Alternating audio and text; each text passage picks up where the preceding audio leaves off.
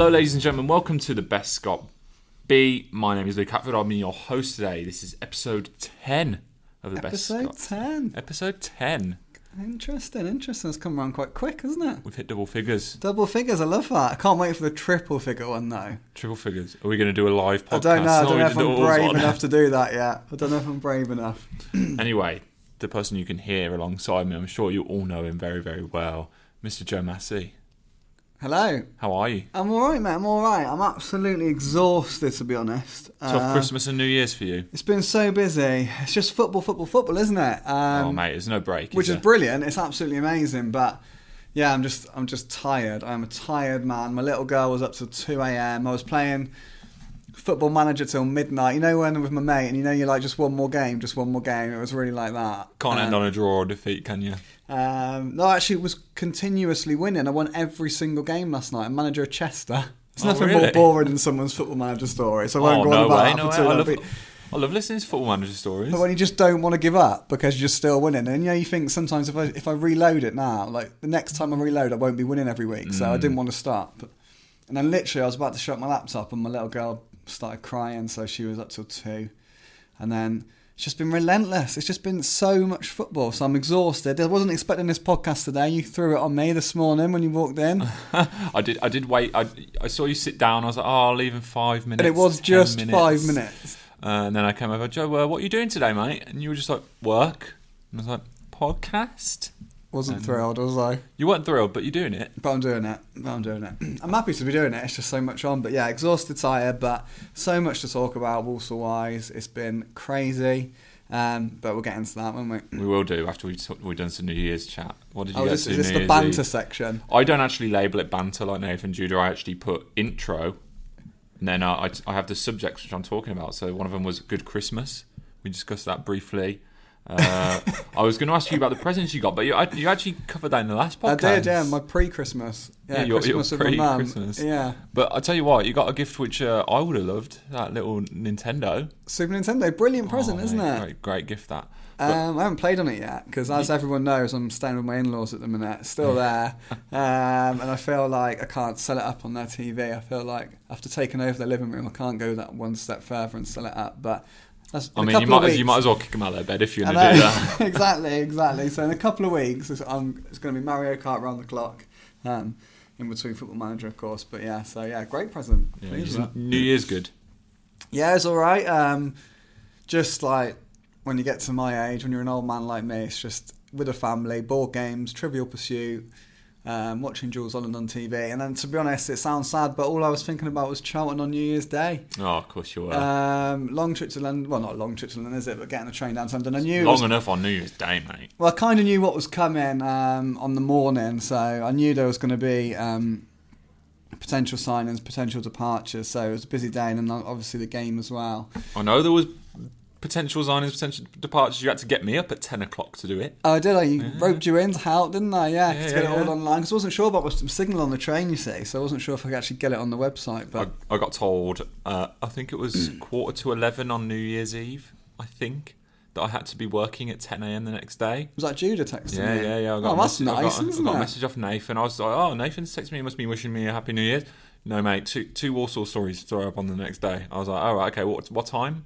Uh, ten o'clock, ten fifteen. Oh, lovely from Nathan. That Yeah. impeccable planning from your boss, as always. as always. but no, let's talk about the Saddlers, Joe, shall we? Because we're Banter over. banter. The banter has ended, and it, it has ended. Um, let's talk. Let's do as we ordinarily do. So I'm going to discuss each game with you. There's been a lot since we last did a podcast, uh, and you're going to give me a rating on the game. Okay. Okay, so the first one, uh, we're doing it in chronological order. So the furthest one away. Walsall 1, Peterborough 1. Uh, looking back and looking at the teams, I thought that was a good result, but should they've had more? Yeah, uh, we'll- rattle through them quickly because there has been a lot of games. That Walsall were absolutely brilliant. Um, no two ways about it. They played really, really, really well. Peterborough bang average. They've played them at a good time. They're they've, they're actually not in the playoffs now. They're seventh, I think. Um, which, considering the start to the season they made, is pretty remarkable. But Walsall absolutely did a job on them. Um, they were by far the better team, but with this Walsall team at the moment, every week something isn't right. If they defend well, which they did at Peterborough, they don't take the chances they score. They don't take the chances. They don't score the chances they create. Sorry. Um, and other, and other weeks they just defend badly. And at, at Peterborough, they played all over the pitch. They played very well, except in that final third where they just need to be more clinical. They missed so many good chances. I mean, it was chance after chance after chance. Um, I think it was, that was a late penalty, wasn't it, for Luke Leahy? Is that right? Maybe. Yeah. Um, so yeah, double check that. But yeah, it was. Um, and uh, yeah, just absolutely like unbelievable. Um, yeah, and it, it, they should have. They absolutely should have won the game. There's no two ways about it. Ivan Toney scored for Peterborough. I think it was a foul on Liam Roberts. Keith said afterwards it was a foul on Liam Roberts. So look, if they play like that every single week, they'd probably be competing in the top six. They were that good. Yeah. Um, but they've got to take a chance as they didn't, and they got held um, to a one-one draw. That's it. The the issue is if you play like that every week, you'll be fine. But they're not playing like that every week, are they? Um, no, they're not, and they're so Jekyll and Hyde at the minute. It's ridiculous. It's not even like it's not funny how Jekyll and Hyde they are. They're not. There's no middle ground with them at all. They're not. They're never six out of ten or seven out of ten. At the moment, it feels like they're they're sort of eight out of ten or three out of ten. and at times, that three out of ten is being kind. Um, when you think back to the Bradford um, second half at Bradford, I mean, first half at Bradford they were all right, but second half absolutely dreadful. Um, and then was Bristol Rovers after Peterborough? Is that yeah, right? yeah, yeah, it was. We'll get onto that one. Um, and yeah, I mean Bristol Rovers they were absolutely dreadful um, against a team that were in the relegation zone, like Bradford were when they played Bradford. And there was only one team that was going to win that game. Bristol Rovers from the first kick to the last kick were the better team. Walsall won in the game really. Uh, on Boxing Day as well, you just think, wow, like At it's home a, a as well. home game. Like you've got, to, and they were just they were dreadful, and that's not. There's just no other way to say it. They just were not good enough at all. It was a really, really poor showing, just like it was at Bradford earlier in the month. All right, before before we keep talking about Bristol Rovers, give me a score from the Walsall Peterborough game out of ten. Out of ten, performance-wise, they deserve. It was. It was. If the performance was an eight or a nine, you have to take a mark off for Mhm. there.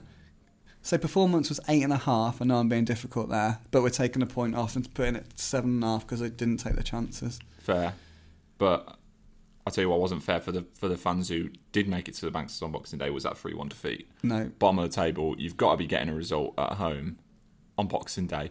Was it just a matter of too much turkey the day before? I don't know what it was. I mean, there was a little bit of talk afterwards. Um, Walsall beat Bristol Rovers 1 0 um, away this season. Kieran Morris scored in stoppage time, practically with the last kick of the game. There's the guys in charge of um, Bristol Rovers at the minute, caretaker. I think his name's Graham Coughlan or something. I can't remember, but he was not happy with Walsall's celebrations that day. They were sort of Mm. banging on the door. He turned around and said post match they celebrated as if they won the World Cup. I think there was a little bit of revenge afoot. They were not happy, Bristol Rovers, um, with how Walsall celebrated that day. But even so, like it's, it's professional football at the end of the day. Like you've got to give everything, and you've, they've just got to perform better than they did um, that day. They were dreadful. I, this is the thing. I don't get that right. If you score a last minute winner, of course you're going to celebrate like you've won a World Cup because it's an emotional game. I can't stand people who don't like celebrating. I don't get it. Like that's what that's what the game's about, isn't it? That is what you are in football for to enjoy those moments. And what's better than a last minute winner? There's literally nothing better than a last minute winner, is there? No, there's nothing better unless unless you're coming from like a goal down Um, uh, and you, you get a last minute winner. That's, I mean, Yeah, and Morris's goal wasn't like it wasn't like it was the second minute of like four minutes added on and he scored. It was like the last kick, pretty much. It was like Bristol Rovers could kick off. And then they had 20 seconds to find an equaliser or something. So you're going to go mental for that, aren't you? Absolutely mental. away from home as well. Um, away from home, yeah, exactly, yeah. Um, and like, I just think people people who moan about celebrations, I mean, get over it. What what otherwise? What's the point in this game? This is why we love football, isn't it? Because it is so emotional, because it can produce such dramatic moments. If you're going to moan about celebrating, go and play another sport. I think. Oh, tell, Go, tell me about it. go and play rugby. This is it. it. To me, that strikes him as someone who's a little bit bitter at the point of the, the time, you know, because no one likes their own team being scored against. Even if you're a fan of a team and you see someone scoring in the 94th minute, it is a sickener. Yeah. Do you know what I mean? And you, maybe he is trying to take something out, you know, to whoever's asked the question, and he's like, oh, you know, he's just never gonna, he's never gonna give it to him. You know what I mean? Yeah, yeah, probably. I think actually in football, I always say this in football. the highs never match the lows. Like Mm. when you win a game, you kind of just think that's par for the course, don't you? Like yes, Yeah, we yeah, won, yeah. brilliant. Then you go home and get on with your day, and then. But when you lose a game, you're absolutely devastated. Like it Yeah. doesn't, it doesn't It equal ruins out. your weekend, Yeah, it ruins it? your weekend, doesn't it? So like, it doesn't equal out. But I think maybe like a last kick of the game, like winner, that kind of is equal because the joy Mm. is kind of matched by the despair, isn't it? You are devastated if you can see like like that. So maybe that's why he was so annoyed. But and he probably obviously would have been devastated when Morris did score. So, but yeah, pe- people in football don't moan about celebrating because. That's what we all. That's what we, what we're there for. aren't we? All you want as a fan is to be in the away end in the 94th minute and your team to stick the ball in the back of the net and win one 0 isn't it? That is when you can really lose your head. So That's it. I don't think anyone should moan at that. What's the best winner you've ever seen? Oh, best one I've ever seen. Um, I don't know. Probably, mate. I mean, it's only recently, but I've probably- Dobson.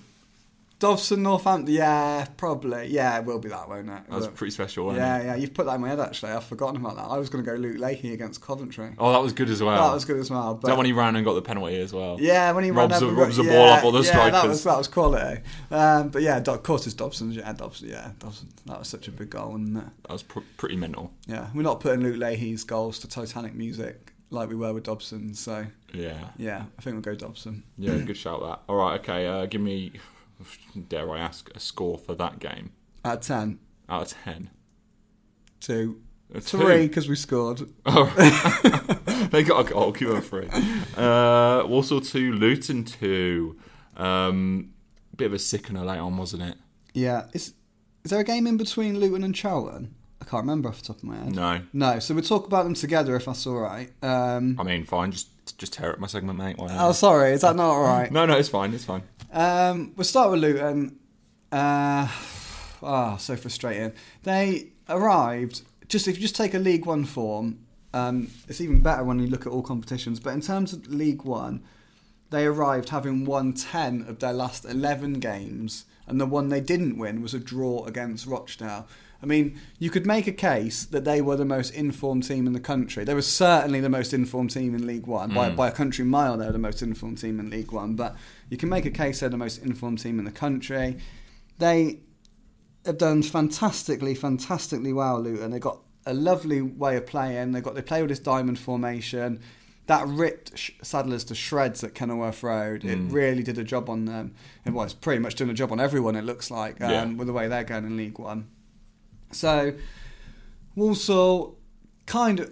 I asked Keates afterwards about that game at Kenilworth Road and did he match them up in a diamond because of it? And he basically said yes. They went man for man with them because they were they were. I did, I did have rings run around them at Kenilworth Road and it worked an absolute treat. Walsall's plan. Um, it really, really did. They, they, they just, they just did exactly what you'd expect when two teams match each other up. They just, they won their. Every player won their individual battle, if you like.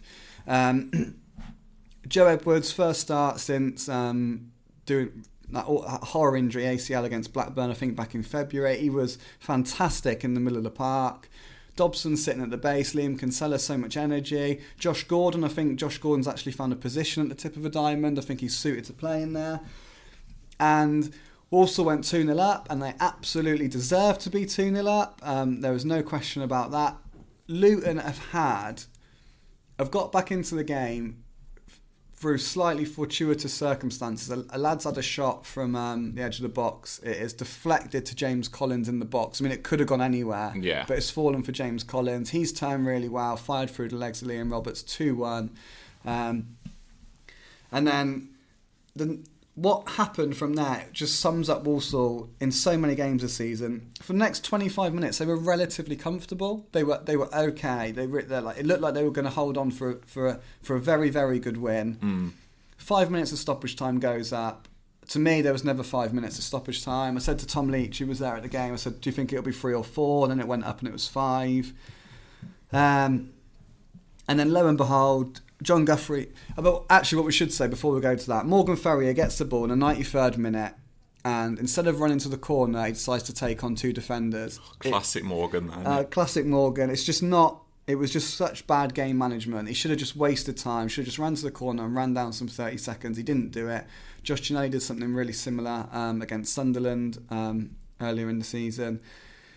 So that's put Walsall. It's given the ball back to Luton. They've gone up the other end. Jon Guthrie's been penalised for a foul that was never a foul. They've won a free kick. It's what led to a corner.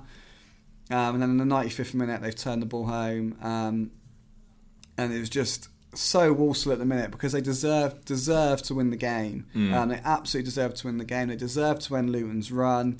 They showed there that they are as good as anyone in the league against Luton. And Luton have been fantastic. Walsall showed they were as good as them, and they basically threw it away. Um, and there's been so many times this season now where Walsall have literally had points in their hands and they've just let them, just dropped them through their fingers. There's so Mm. many points. Um, they should have. There's so many games where they should have more points, but that was just a prime example of them. I don't know what the word. is, Just missed opportunity. Not not bottlenecks. I don't think they do bottleneck, but just having a just letting something slip through the grasp. Really, it was a real real shame. Where would they be if they didn't drop all these points? Do you reckon? Well, a lot higher at the table. I mean, I can't remember the games now off the top of my head. Sunderland was one of them. And when Mm. Max Power was sent off, of course, and they were 2 0 up against Sunderland, pegged back um, to 2 2. Um, Luton is a big one. Off, off, off the top of my head, I, can't remember some of the others, but they have dropped so many. But I mean, the Peterborough game is a crack is a cracking example because they Mm. absolutely battered them. Um, they absolutely battered them, and they've drawn one one. I mean, there there's six points straight away off the top Yeah. of your head. There's six more points they should have. I don't know off the top of my head where that would put them in the table, but I mean, I'm sure it would fire them up towards the echelons of sort of like ninth or tenth or something like that, and yeah.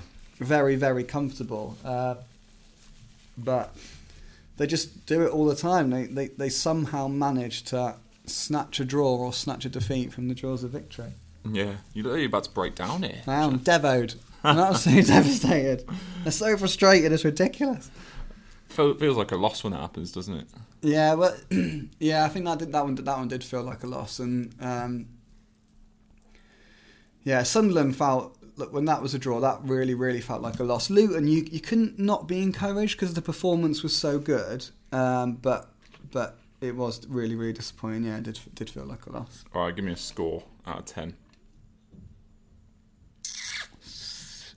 Seven, and that's kind of being kind again because if they'd won, it's the thing with Luton is there's a lot of criticism after Luton, but I know it's a big, big if. But if they just didn't score from that corner, everyone's raving about them.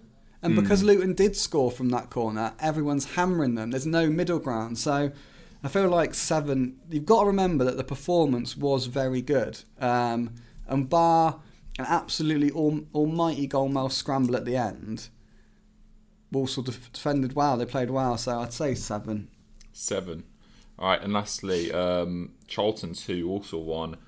Uh, New Year's Day, I mean, a bit of a shocker in the first half, wasn't it? So I wrote it in my report, and I wanted to ask Dean Keates about it afterwards. I only really wanted to ask him one question, and it was, "Does that game sum up Walsall's season?" Um, and he said, "Absolutely. There's no other way to look at it. Um, just dreadful. The opening eight minutes, just so bad.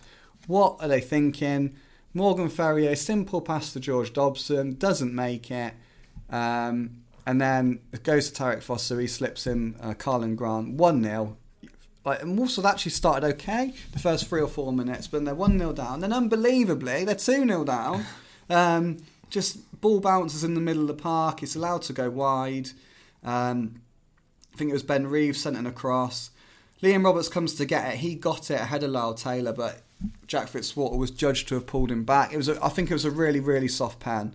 I thought it was soft at the time. Looking back on it, I think it's soft. I think it easily couldn't have been. It, most most players would have got away with that. I think. Yeah. Um, but the bottom line is, it was a penalty, and you just think, oh my god, as Dean Keates said, they didn't give them a chance to win the game. Didn't give themselves a chance to win the game. Um, You've left yourself in a massive mountain to climb at 2 0. I mean, regardless of the team you're playing and who you are. Well, Luke Charlton have got the second best home record in the division. Only Luton have got a better home record. So you've given yourself a massive mountain to climb against a team that's in the top six, against a team that I harp on about him all the time, has got the best striker in the league up front in Lyle Taylor. They've got players like Tariqe Fosu, Ben Reeves. I mean, these are good, good, good players. Um, that's just it's just absolutely ridiculous. And and people are hammering Walsall's defence, and Keates comes in for a bit of criticism. But what on earth could he do about that? There's you no, can't manage you mistakes. Can't, you like can't that. manage mistakes, and I think that's been a lot of Walsall season so far. In 99 times out of 100, Ferrier makes that pass, mm. um, and it, that changes everything. Um, it's just there's absolutely nothing you can do about it. So first 10 minutes absolutely shocking. The next 10 minutes Walsall lost their way. You could see um, they were low on confidence. Understandably, they were 2 0 down with a mountain to climb. Charlton started popping it around them quite well. Um, but huge, huge credit to Walsall. From then on, they, they regrouped. Um, they, they found their, they almost found their system again. As strange as that sounds, they, they've worked. They've rediscovered what they had to do in that system. Mm. Um, finished the half really, really strongly. Um, Josh Gordon's had one off the line. Second half, they score after a couple of minutes. Andy Cook, brilliant goal, 11th for the season for him. Lovely turn, lovely finish. And for um, the next 40 minutes, they dominated a Charlton side um, who, um, like we say, are chasing the playoffs. Yeah. Um, so, and they really, really, really were good um, in that second half also. But they couldn't get an equaliser. They're just basically giving themselves too much to do. Um, individual errors, cheap errors, sloppy errors, whatever you want to call them. They're giving them too much to do, and that is why they lost the game. Um, ridiculous. Simple enough there, isn't it? I mean, is there stuff to take from the second half though? Because it was promising performance second half. Yeah, the like this is the thing. Like there is stuff to take from that second half, but there's stuff to take from the Peterborough game. There's stuff to take from the Sunderland game. There's stuff to take from the Luton game. There's Mm. there's constantly things to take. The reason why I get so frustrated, and the reason why Walsall fans get so frustrated, is because hand on heart, I genuinely believe Walsall are as good as anyone in League One. Anyone Mm. on their day. On their day, they're as good as anyone. It's only really Portsmouth away and Luton away where they were like really, really outplayed. Bradford and Bristol Rovers were disasters, um, and there'll be reasons for that. But there's no. I think Doncaster sixth at the moment. I think they are. There's absolutely no reason why Walsall couldn't be sixth like Doncaster. I mean, Yeah. don't get me wrong. Ten teams in League One will feel like that. There's everyone in League One will feel like they can, if they stick a run together, they can do it. Coventry will feel that way, for example. Um, but that's why it's just so annoying because yes, there will be positives from that second half, but there's, it's no good carrying on like this. There's no good carrying on Mm. being brilliant one week and, and dreadful the next, especially when when you're brilliant, you're not winning the games. Yeah. Um, and they didn't they didn't beat Peterborough and they didn't beat Luton, but they played very well. So that that is a worry for me. They don't like a date on the calendar, do they, Walsall? I mean, losing on Boxing Day and then losing on New Year's Day. Mm, you just think like that annoys me as well. You think they should like Boxing Day at home really annoys me. You don't lose at home on Boxing Day for me. Put- Nah. Um, New Year's Day, mm, Charlton away at the Valley. It's not easy, it's not an easy game, but I know it's easier to easier said than done not to lose at home. But it's just it's just disappointing. Yeah. All right. Give me a score line for that last game. So Walsall's second half performance Yeah. nine Nine. At ten. Essentially, they won the second half one 0 and dominated. Yeah. First half performance a two. So split it down the middle. What does that make? I don't know, maths isn't very good. Like a, f- I'm guessing like a 5.5? five point seven or something. Yeah. I don't know. I don't know. So let's let's say a five point five. Six. Yeah. Six. Okay. Well, at least it's January, Yeah. Joe, and we all know what January means. Means we can dream of massive signings. Got one already. Go on already, indeed. but let's let's start with the departures. Okay. Shall we do that? Yeah, let's go departures first. Uh, the first one, um, Josh Ginnelly. yeah. Sad to see him go. Very, very sad, um, actually. Uh, Josh Ginnelly is like a man who's eluded me throughout my career. he, um, when he was at, I covered Shrewsbury when he was at Shrewsbury, I never got to speak to him. Then he joined Walsall on loan, never Yeah. got to speak to him.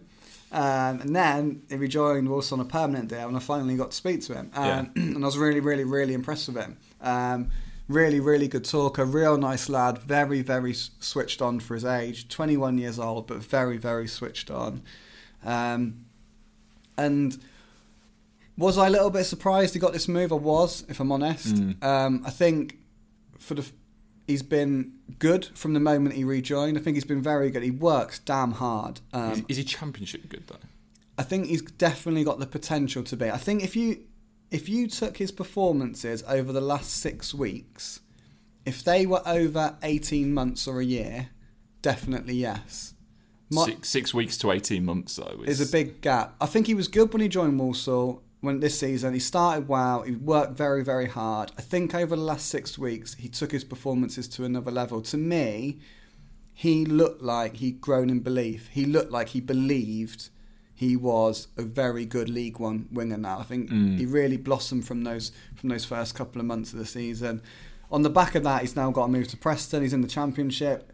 It, it does it does seem early to me, but that's no disrespect to him. He can absolutely step up, I think. He's definitely got the potential to. It's going to be interesting to see if he does. I think he really needs to play. Mm. That's going to be the big thing for him. I think if he plays, he'll adapt and grow just like he has at Walsall. If he's in and out of team, if he's on the bench, I think it might be a different story. But really, really disappointed to see him go because I think he was, like I say, developing into a real top League One winger. And he is a smashing lad, and he gets on fantastically well with Luke Leahy on that left, both in terms of their friendship and how they play together. So I think it's a really, really big loss for Walsall. Um, wish, but wish him all the best. And he he, the truth is, on Walsall's wages, when you get the offer of a championship club, you cannot turn it down. Uh, and that that's one that'll be one of the reasons why he's gone.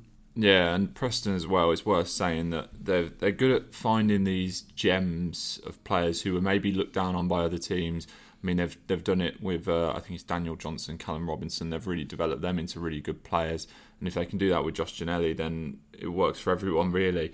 Um, any ideas on the fee? Uh, Listed as undisclosed, as always. I'll be.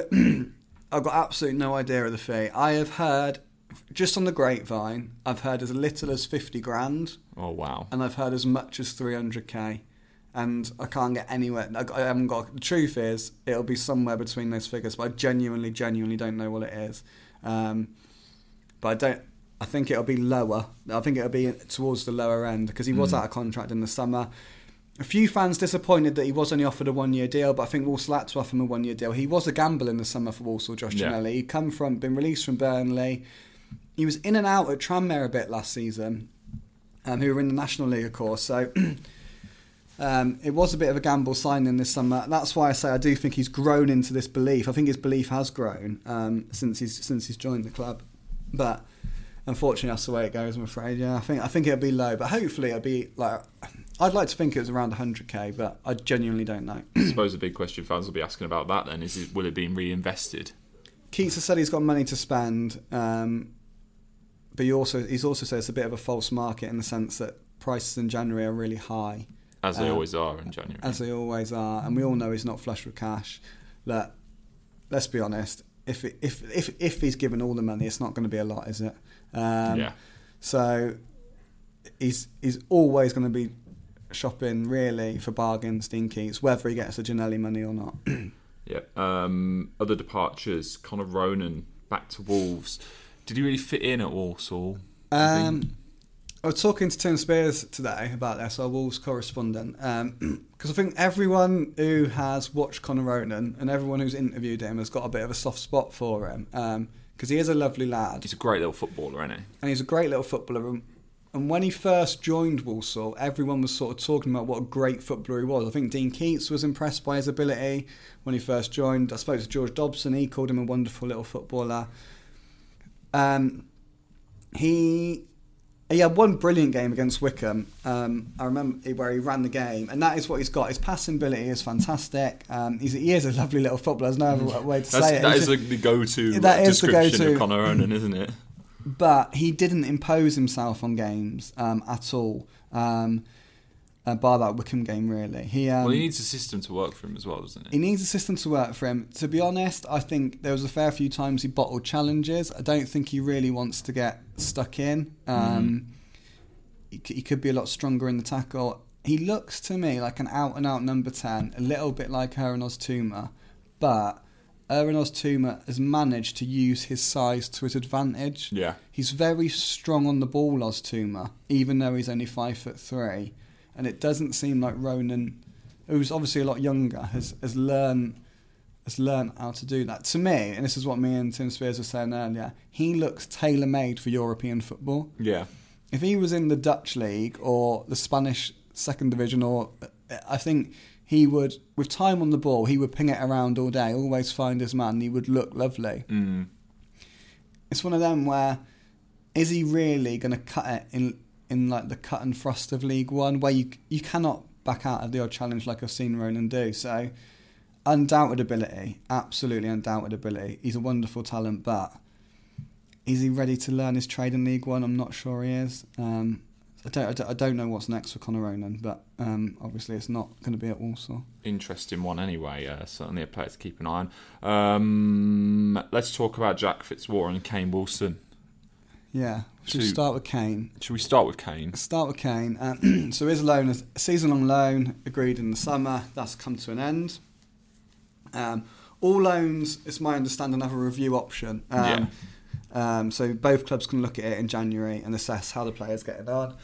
For me, Kane Wilson is a really, really is another interesting one because he's got a lot of attributes at his disposal. He's he's got it all really, everything you want as a footballer. To me, he looks lost on the pitch at times. Yeah. Um, I ju- his game management, his game understanding isn't there um, at the moment. He's 18 years old.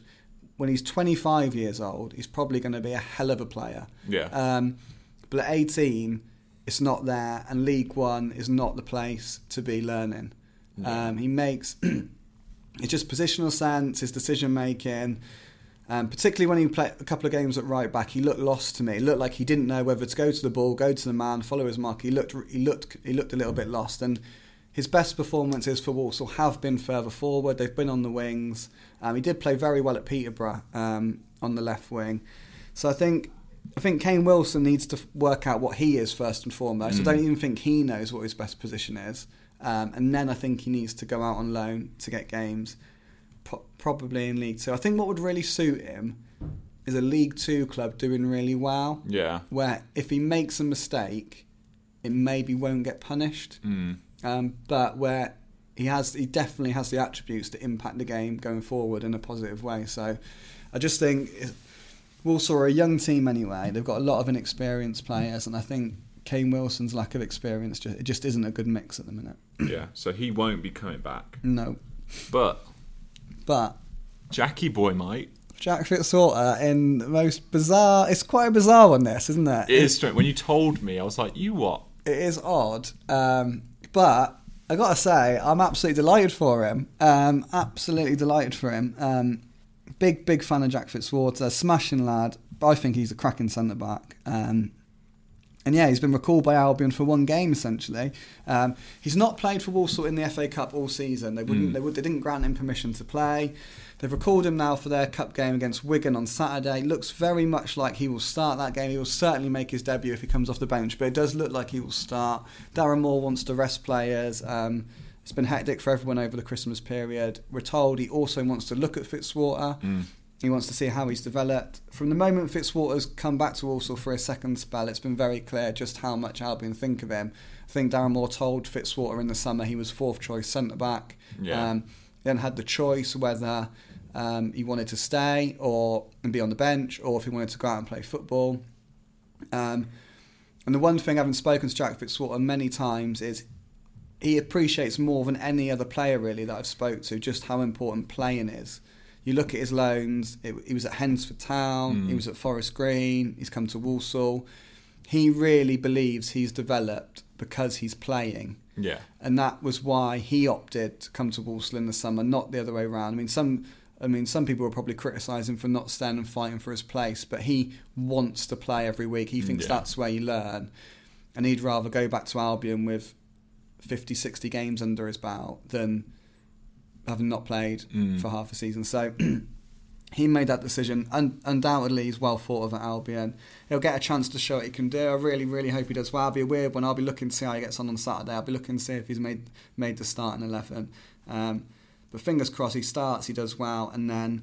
Um, Just pray he doesn't get injured. pray he doesn't get injured. Yeah, I didn't think of that. You pointed that out to me earlier, and I Oh, didn't yeah. think of that because when it first broke, I think a lot of people were saying, "Well, will he come back? Will he come back? He will come back." Um, and he'll come back for those reasons, really, because he wants to play football and because Albion have got an awful lot of strength and depth. Um, Mm. He's not going to get past Dawson, Hegazi, Bartley. They've got the other lad on loan from Man City as well. Yeah, so, Tosin Adarabioyo.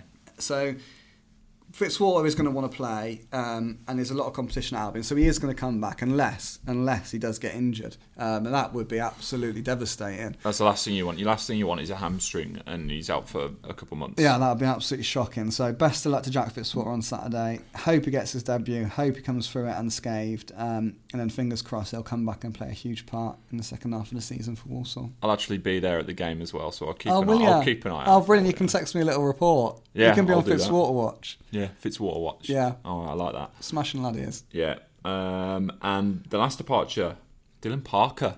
Oh yeah. Forgot about him, did you? No, no, no, no. I just wasn't expecting him to be in this segment. Yeah, no, no. I'll, I'll add him in. Um, uh, loan move for him. Um, chance for him to step up into men's football.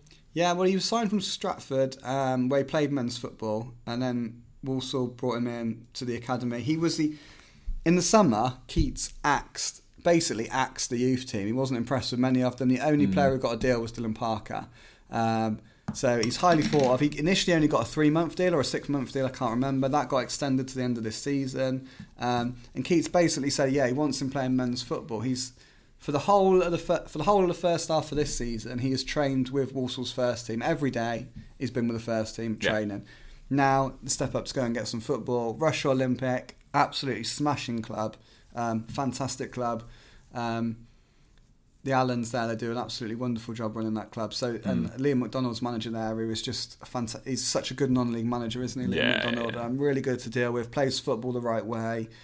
Really good move for Dylan Parker. Fingers crossed he'll go there, get some goals, and then that will that will sort of if he if he goes there and scores a lot of goals, that will really help him earn a new deal at Walsall for next season. Yeah, so fingers crossed to him. Let's get on to arrivals. This is what everyone really loves. Arrivals, Yeah. yeah, Matty J, Matty Jarvis. bit of a Eng- shock. England international at the Banks. Once cost West Ham ten point seven five million. I tell you what, it's a lot of money, isn't it? It's a hell of a lot of money. That I can't imagine there's been many Walsall players that come, people have come to Walsall after being.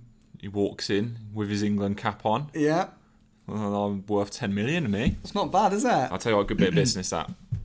Good bit of business.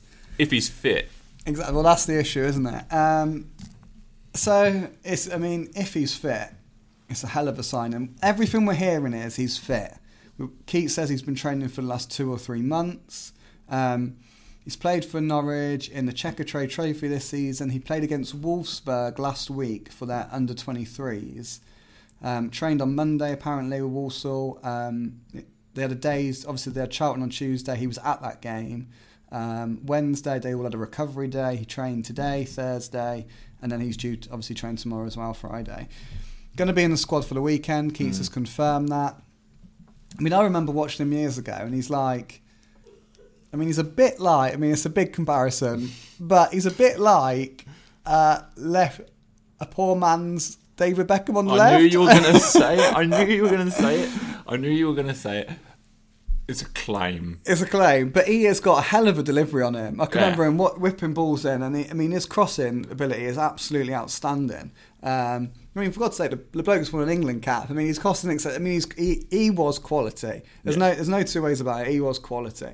Um, And Andy Cook will be loving and the Andy- sound of this. And the one thing about Andy Cook is, um, the goals he scored this season, he hasn't had a lot of that service. You know, like Mm. Ginnelly, for, for as good as Ginnelly's delivery is, and and I, I I've got to say I do think Ginnelly's delivery can be outstanding. He was a right-footed winger playing on the left. Yeah, an inverted winger. Yeah, Yeah. so he would cut in um, a lot, and that meant he didn't get a lot of crosses in in terms of a real, real, a real fact like dangerous crosses, or and he, he wanted to go for goal a lot himself, which is completely understandable.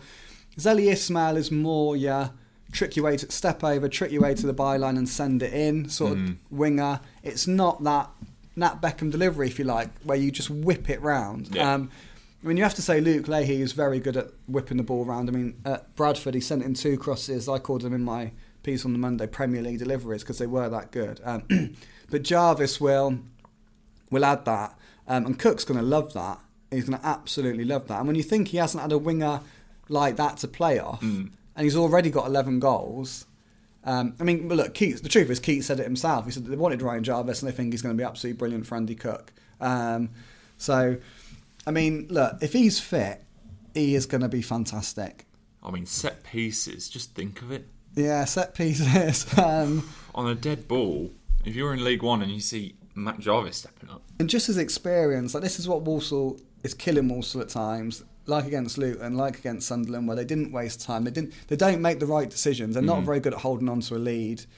So his delivery, his work rate, his experience, wow, could be an amazing signing. Could be amazing. I mean, him and Russell Martin add that experience now, don't they? You look at them players and you think these are the guys to teach some of the youngsters. And perhaps, yeah, and equally, I'd say Joe Edwards, him coming back into the hmm. side, that's absolutely huge as well. Adam Chambers will hopefully come back one day as well. So One day. one day, I mean, who knows when, but hopefully one day. But yeah, I mean, what a signing it could be. The, look, the bottom line is he hasn't played for two and a half years. He's got a two-year-old son, I think, who's never seen him play football. Um, it's an awful, awful long time not to play a competitive game Mm. and that is the reason why he's at Walsall. Because let's be honest, a player, a fit Matt Jarvis is playing for Norwich, isn't he? Yeah. Even Uh, this Norwich team that are doing so well recently. Yeah, he gets in that team. Like, he is still at the top of a championship, no problems whatsoever. Um, so he's moved to a mid-table League One club, and the reason why is because of that injury record and because he hasn't played a competitive game for two and a half years. But fingers, fingers crossed, he is fit, stays fit for the next six months, and starts to get back to his best. Because if he does, I mean, wow, he's going to be brilliant. But there's no doubt about it; it is a gamble. It's a gamble. But it's think, I think it's one which will pay out in the end. Gamble worth Um, taking. Yeah, a gamble worth taking. On the other end of the spectrum, you've got Matt Jarvis come in with all this experience, and now you've got Om- Omar Musa.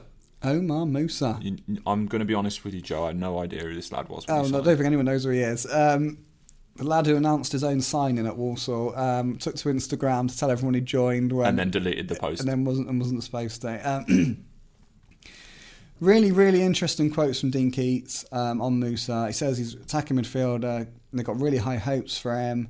He says he's something a bit different to what they've got, what they've got, and what they've had. So you'd say sort of direct comparison to attacking midfielder would be Connor Ronan. So it's going to be interesting to see how he differs from Connor I Ronan. thought you were going to say he's a poor man's Joe Cole. Then.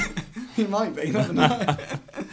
um, but six month deal with a year's option in Walsall's favour. I think that's key. Um, I'd love to know. I, I, I, we're seeing Keates tomorrow, um, Friday. So it's.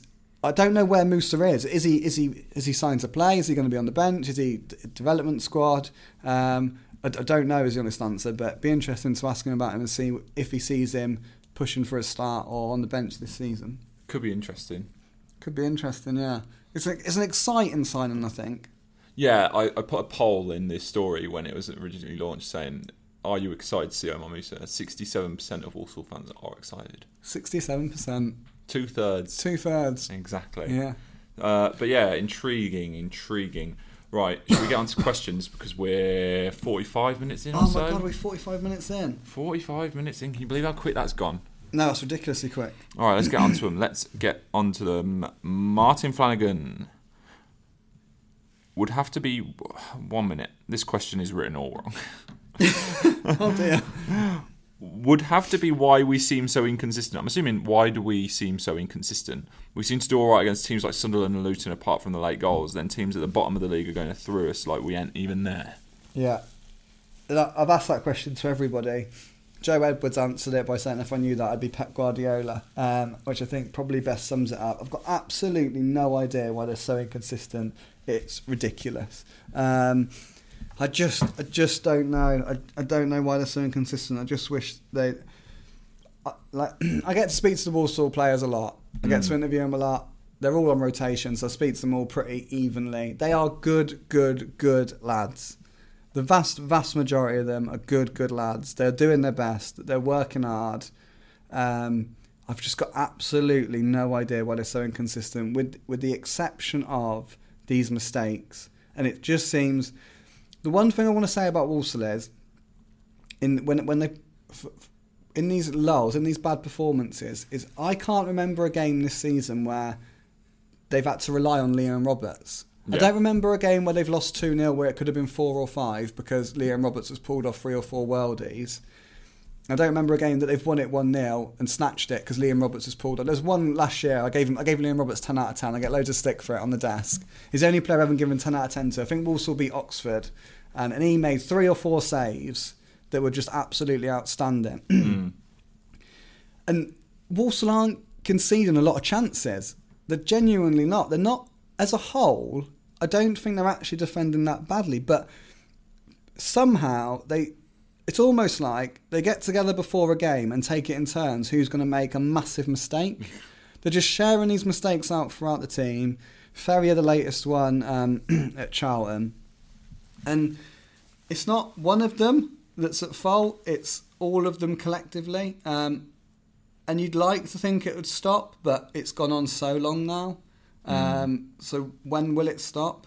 Um, I just don't know. So it either has to stop, or Keates will get rid of get rid of a lot of players. Um, for some of them, it might he might have already made his mind up. I'm not sure, but fingers crossed. I honestly believe if Walsall stop, just make 60, 60 70% less mistakes, 50%, they'd have a lot more points. Um, so if they can start doing that, they'll push up the table quickly. And then, um, but if not, then Keates will make changes in the summer, no doubt about it. Chris five four seven one asks: Is the old four four two system still one you can build a squad around in league football, or is it merely a plan B these days? And the main formation needs to be a more complex in the modern game. Does how does this affect Walsall being as we seem to build for four four two in the summer?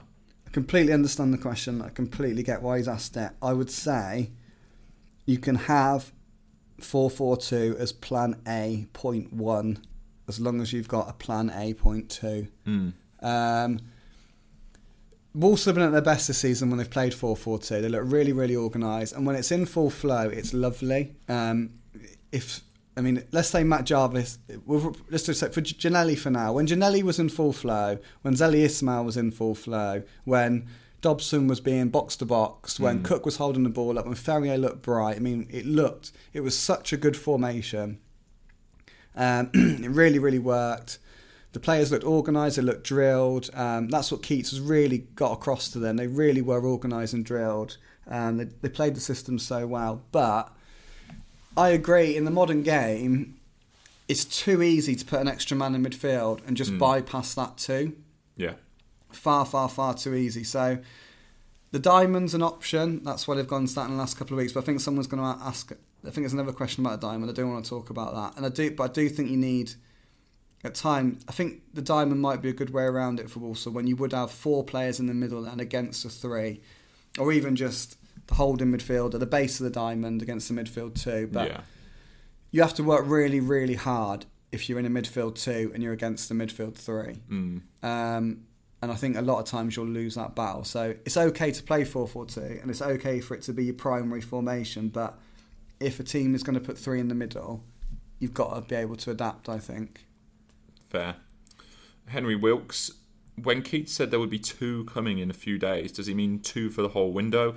We definitely need more than two signings. No, it doesn't mean two for the whole window. Um, it's just a turn of phrase. He said one or two. There's just one of those phrases, right? Are you gonna, like, I, I might say to him, how's January looking? Are you going to make any additions? And they'll say, yeah, yeah, we're open for one or two, blah, blah, blah, blah, blah. But it was just, he just meant, he didn't really mean it as in specific numbers. Yeah. Um, so, yeah, I mean, he's, we've got a story on the website today that includes Jarvis and Musa. He wants, he's looking at other players, he's talking to other players, money is available. His point was a lot of clubs are chasing the same players. So, I don't think we can guarantee there'll be another arrival this month. Can't guarantee it. I'd expect there to be. Um, and Keates is certainly working hard to bring in more players, but there's two two has come in, and they're certainly certainly looking for more. Good point. Chris off Yates. Christ off Yates. Yeah. Any news on further contracts to the ones out of contract in the summer? I've heard Nicky Devlin is willing to drop his wages to stay, but Keates has still told him no. For me, two of the three remaining Whitney 2017 signings will go this summer.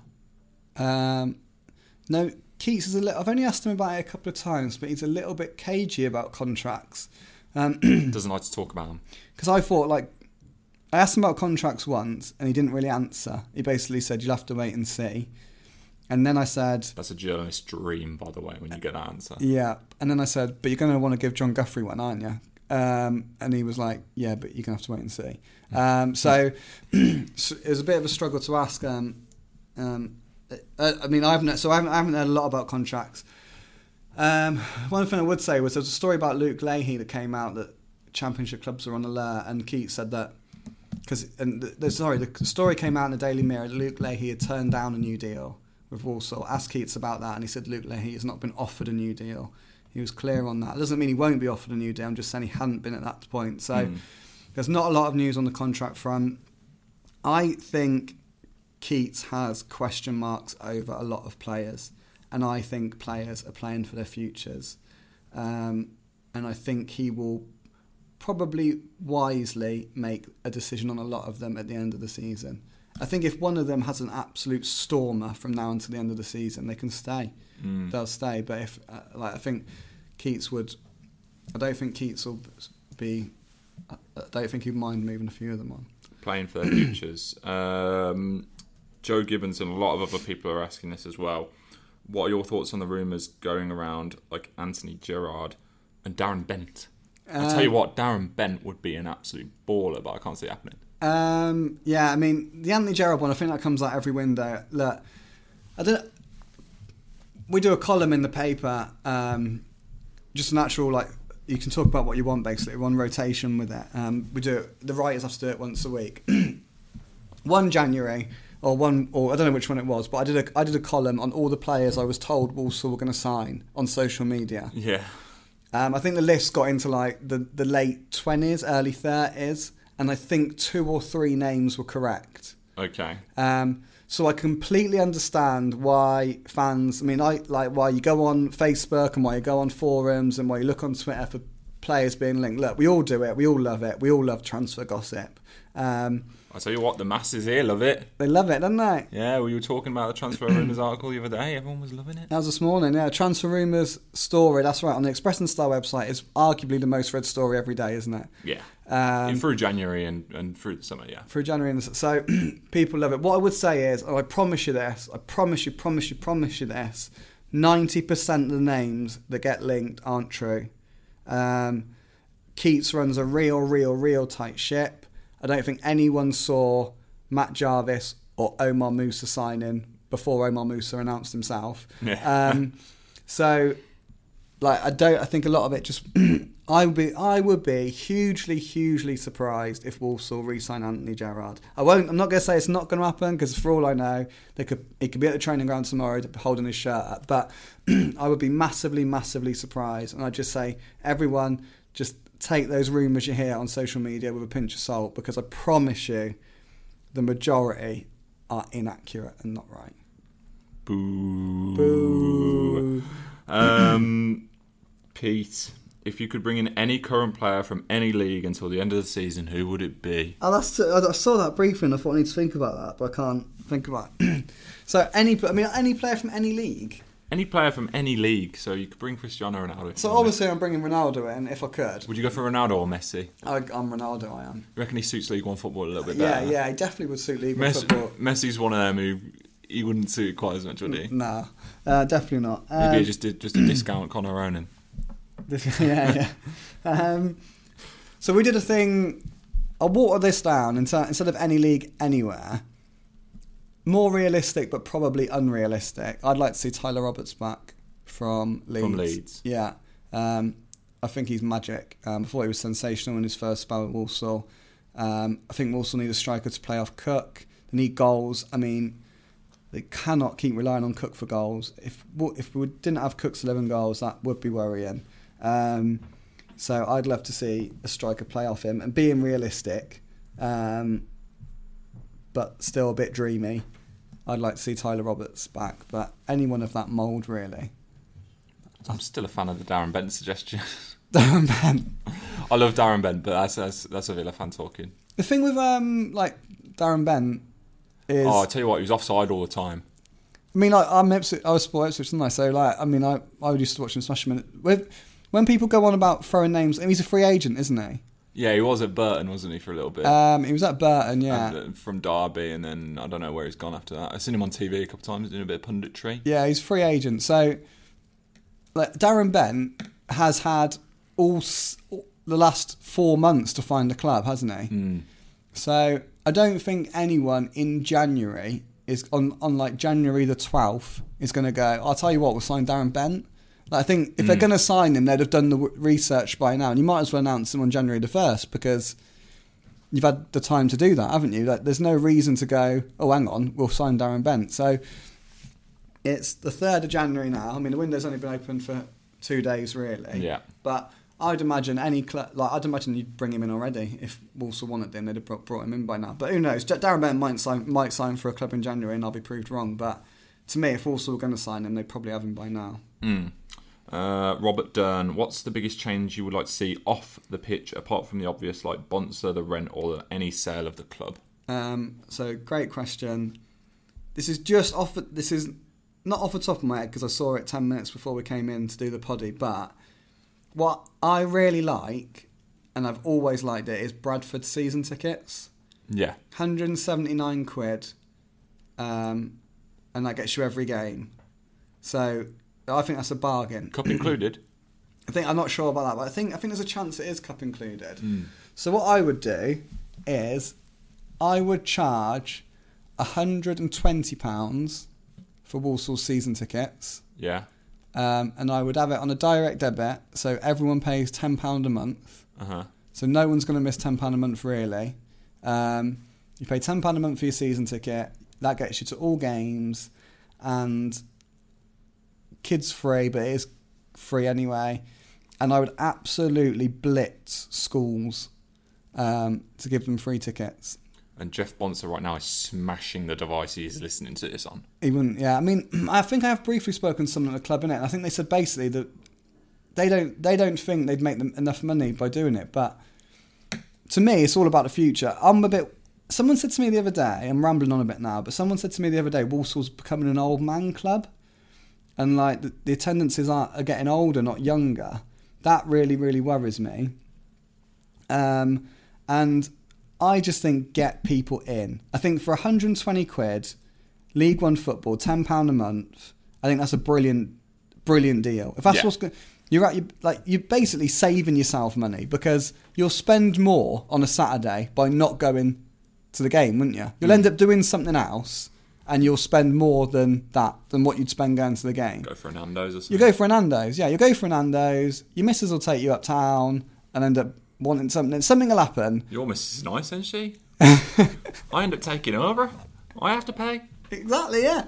But like something will happen, and you end up doing something with your Saturday that'll cost you more money than going to Walsall. So for a tenner a month, go to go to the Banks's Stadium, watch some football, get the atmosphere going, um, get young fans in, and that is what I do. It might be, like I said, it's off the top of my head. It might be a rubbish idea. It might not work business wise. It might not work at all. I don't know, but I'd like to see it given a go. It worked. Shirt sales. Think about it that way. shirt sales, people in the ground buy a coffee and a pie.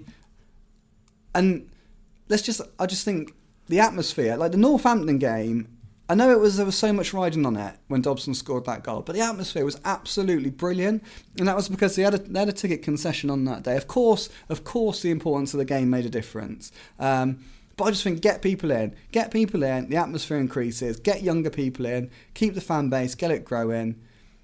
ten pound a month. I think that's a cracking price. And Keates always says all he wants is to give Walsall um, a town as a town a team to be proud of, and I think that would make people quite proud. There we go. Joe Masi, get him in charge. Uh, last question comes from Dan Hayes. Um, do you think the diamond used of late is more effective than 442, especially now Gino has moved on? So this is the question I wanted. Um, I want to. Talk, I'm obsessed with formations. You love a diamond, you do. Love a formation. Absolutely I, can't, I want to say this because I wanted to say this on the podcast. So I'm going to shoehorn it in very quickly. Three at the back. No, I was listening to Graham Souness, right, and he said something that was so clever. I absolutely loved it. He said football formations are like a are like your duvet, a duvet or a blanket that are too small for you. He said if you pull it over your feet, your shoulders get cold, and if you pull it over your shoulders, your feet get cold. And that is so true of all formations. All formations, there are ways to exploit them. Um, so the way to exploit a diamond formation is to get the ball wide. As simple as that. You want a winger. If you've got a good winger and a good attacking fullback, you are basically two on one every time. Yeah, Um, isolates the fullback. isolates the fullback. So what the only way around that in the diamond is if your two central midfielders are going to bust their balls to work in the middle of the park and out wide. Yeah. Now the good news for Walsall is Liam Kinsella plays the right side of the diamond, Joe Edwards plays the left side of the diamond.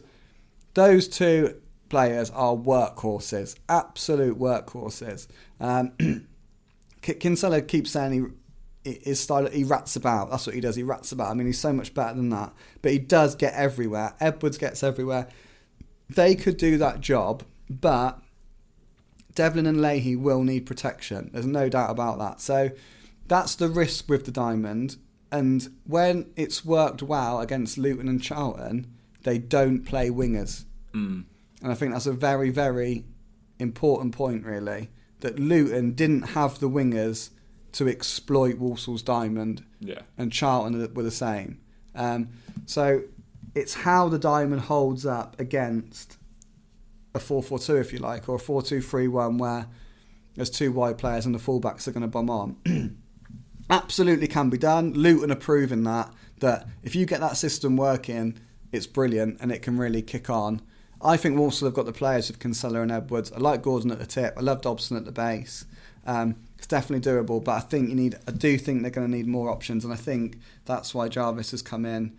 Maybe at times to shore up that left hand side, and then whoever's on the right, it's Zeli Ismail or Kieran Morris, they'll shore up that side. So, cracking formation, like it. Probably as it stands, it's Walsall's best system, Mm. but it's got its flaws, and that's why we can't get carried away with it. Yeah, everyone loves some formation chit chat. Right, let's finish with a preview, uh, Joe, because we're, at- we're at an hour now. Um, Bolton versus Walsall, FA Cup third round. Uh, good luck with the Wi Fi, by the way. Bolton's Wi Fi is shocking. Yeah, Spiers is not big on their Wi-Fi at all. It is poor. Honest, honestly, they had better Wi Fi in the medieval ages. Did they? Yeah. So the updates might be few and far between on Saturday. I'm expecting a tweet saying I've arrived at 7 pm. uh, anyway, uh, return of Oztumer. Yeah, was too much. Been a bit in and out of Bolton, but I think he's going to play at the weekend. They got trounced by Hull. I saw that. Um, Hull are the Championship's inform team, It's amazing, isn't which it? is amazing. Yeah. The Championship is a wacky league. Um, they're going to make a lot of changes from what we gather. Um, I think it's a very, very. I'm annoyed they've lost 6 0 because they're going to want a reaction, aren't they? That should spur them on. But They'll, they'll, I'll tell you what, they'll either be dead on the floor or they'll be well up for it. yeah. Um, but Phil Parkinson has said that the league's a priority.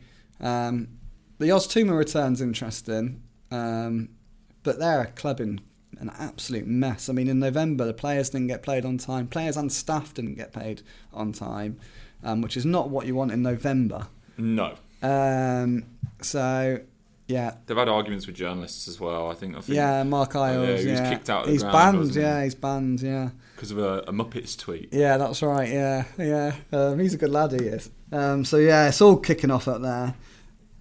But what you have to say very quickly about Bolton is they are scrapping for Phil Parkinson. Mm. The Hull, the six 0 Hull aside, they're in the relegation zone, but only by three points.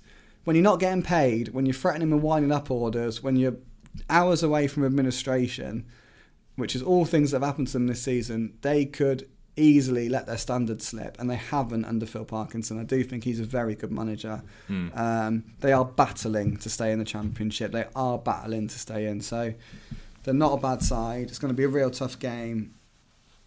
Quite. Are we doing predictions? Yeah, I was gonna, I was going to ask you for a prediction. I quite fancy a draw. You know. You reckon? Yeah, I don't know why. Something in me saying draw. I, I, I, yeah, I'd, I'd fancy Walsall more if they hadn't got beaten 6 0. Mm. But it wouldn't surprise me um, if we had a replay. Back at the Banks's. I'm going 2 1 Walsall. Nice. 92nd minute winner. Very precise. Yeah. Um, Matt Jarvis ball in. Yeah, Cookie Andy header. Cook header off the underside of the right side of the bar. Well, that really is precise. Yeah, yeah, yeah. Yeah. Um, I quite. I'll tell you what, if that happens, You're going wild. well, I'm not going to be there. I'm going to be at the 12, the 12.30 kick-off for West Brom. What is that about? It's not. It's not great time. FA it? Cup third round day. Every game should be on at 3 o'clock. Three o'clock Saturday. Crack on. Yeah, But agreed. no, I'm, I'm there at 12.30, whatever that's about. Um, yeah, that's not cool, is it? Um, yeah. Well, I love two one. I think two one Walsall's a good prediction, but I might go one one. 1-1. One one. I'll let you have the two one. Yeah, well, I'm clearly the more optimistic of us. They're a championship side. It's the if it's, it's the fact they got to beat six 0 that really bothers me. Mm. I think they'll they're going to have to put in a shift after that at home in the third round of the cup. There's no excuse to yeah. You imagine if they lose. The No. atmosphere wouldn't be great, would it? No, it wouldn't be great. Um, and it's definitely definitely possible. Yeah, well, that just about does it, Joe. For yet another podcast, one which you were only given less than a day to plan for. A morning, and I've been working non-stop since. Yeah, So yeah, how long we gone on for? One hour five minutes. One hour five minutes. It's decent. Yabbered on again, haven't I? Yeah, can't help it. Can't help yourself. Can't help it. Can't. Anyway, uh, I'm left with nothing else to do but to thank you, Joe, You're very welcome. and thank everyone for listening. There's hope for a win for the mighty Suns.